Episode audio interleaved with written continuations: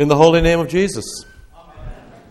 We are now four weeks into Epiphany, which, with Pentecost, is one of the two green growing seasons in the church. These are the seasons of the church year in which the Lord seeks to stretch us and to use us.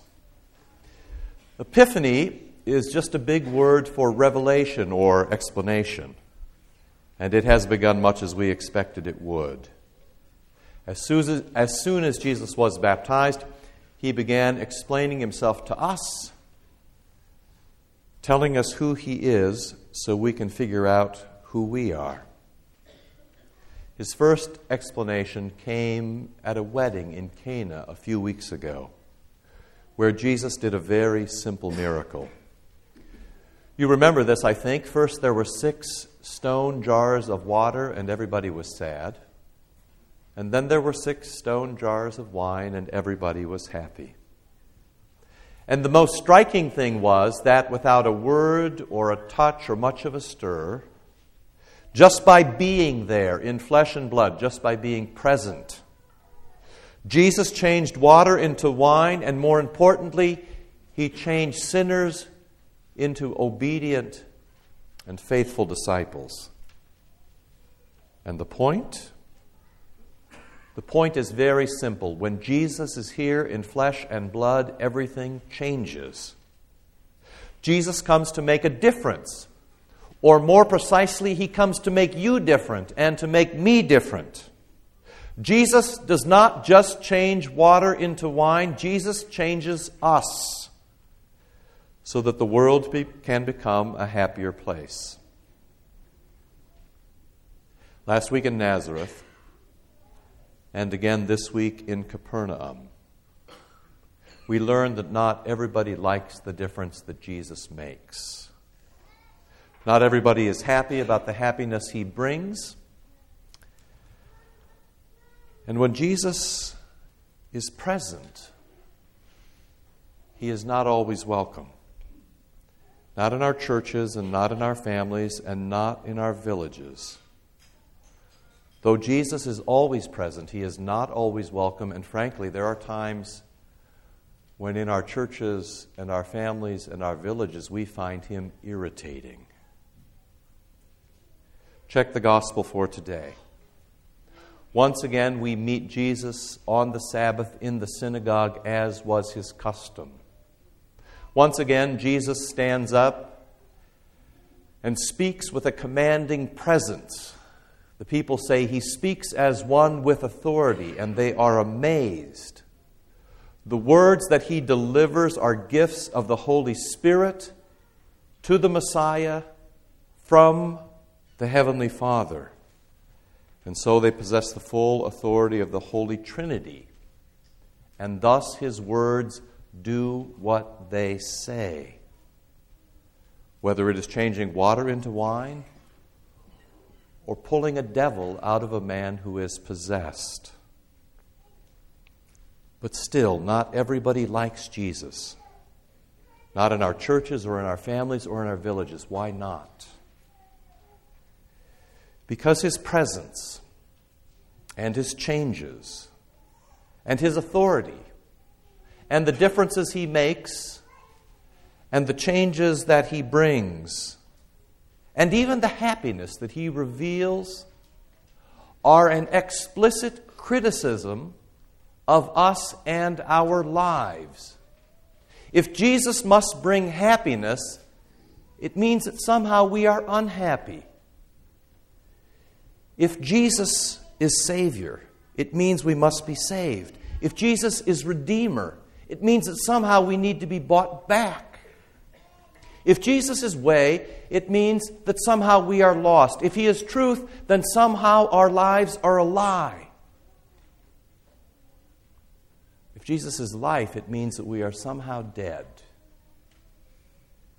If Jesus is Jesus, the one who forgives, Yahweh saves is what his name means. It means that we are sinners and done for if we are left to ourselves. So when Jesus comes into the world in flesh and blood, when Jesus comes to a church or a family or a village and begins to explain himself that way, telling us who he is and telling us who we are. It's no reason that last week they tried to throw him off a cliff, and that in a few more weeks, when the paraments turn to the purple of Lent, they will nail him to a cross. Still, it's good to remember that what happens here this morning is actually a benefit for us, even though it does not always feel like it. As I read this text this morning, it seems to me that pulling a demon out of a man, or a fever out of Peter's mother in law, or a disease out of a leper is very much like pulling a tooth. Both of them are a sort of extraction. Jesus appears and gives his diagnosis. Something rooted very deeply has gone very wrong. And however painful it might be, the evil must go.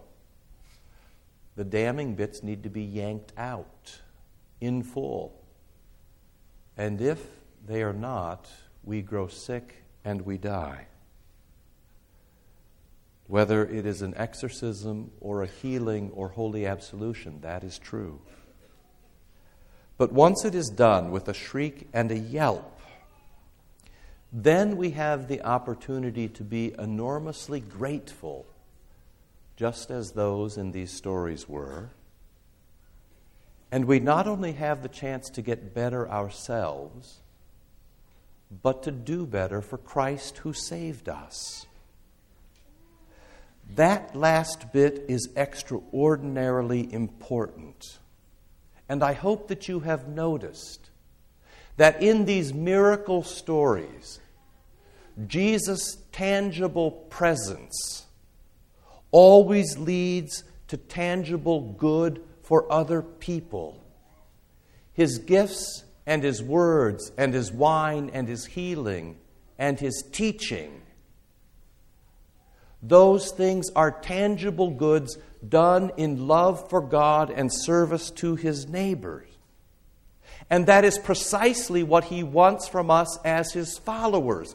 We should not be embarrassed to say this that what Jesus Christ wants us wants from us is a tangible expression of our faith which extends his kingdom in this time and in this place. Certainly, you've noticed that God changes flesh and blood, that God changes water to wine, that God changes prophecy to fulfillment, and God changes gospel to action, especially as it is put into his disciples.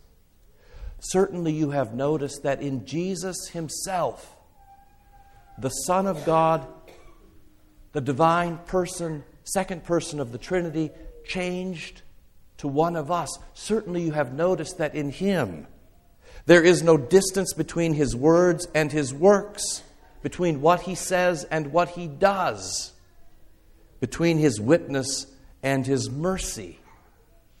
The miracle stories always seem to end with Jesus' love taking a concrete, tangible form for the people around him. And so you see, it's a very easy and short step from that to the capital campaign which we've just begun. It is a capital campaign that is all about Eucharistia, about gratitude or thankfulness in action, in concrete, tangible form. The biggest mistake that you and I can make is to think that somehow a capital campaign is about money. A capital campaign is a spiritual exercise in love for God and service to our neighbors. Money is neither good nor evil. It is a neutral, it is a thing. It is a tool or a vehicle that helps us get from A to B. It is a way that we have chosen together to order our society. So, money is not the real or the primary question. The real and primary question is how to follow Jesus in tangible, concrete ways. How to love God. How to serve our neighbors, both inside this community and outside. How to live in gratitude and thanks. Thanks to a God who has changed us from sinners into saints by cha- changing his only begotten Son into the flesh to extract our sins and to save us, and to impart His Spirit as a gift. After praying and thinking and meeting and talking for almost 10 years, the real, concrete, tangible decision that has been made by this congregation is to buy property next door. We need to be very clear about this. We are not buying property because we like property. We are not buying a big building because we like big buildings. We're not making big plans because we like big plans. If the truth were known, this purchase is going to complicate my life and yours for the rest of the time that I serve here. All things considered, however, feelings and ideas and financing and capability and opportunities and everything else, after almost 10 years of thinking and talking and praying, this seems best. It seems for us at this place and time the best thing for us to do, the most tangible and concrete expression of the gospel which Jesus has put into our hands. The natural step of thankfulness for what we have been given. That plays itself out in acts of mercy and words of witness. It is not about the money. The money is a neutral thing. It is a spiritual exercise intended to stretch us in this green, growing season of the church so that you and I become the disciples that Jesus wants. It's really as simple as that. In his holy name, amen.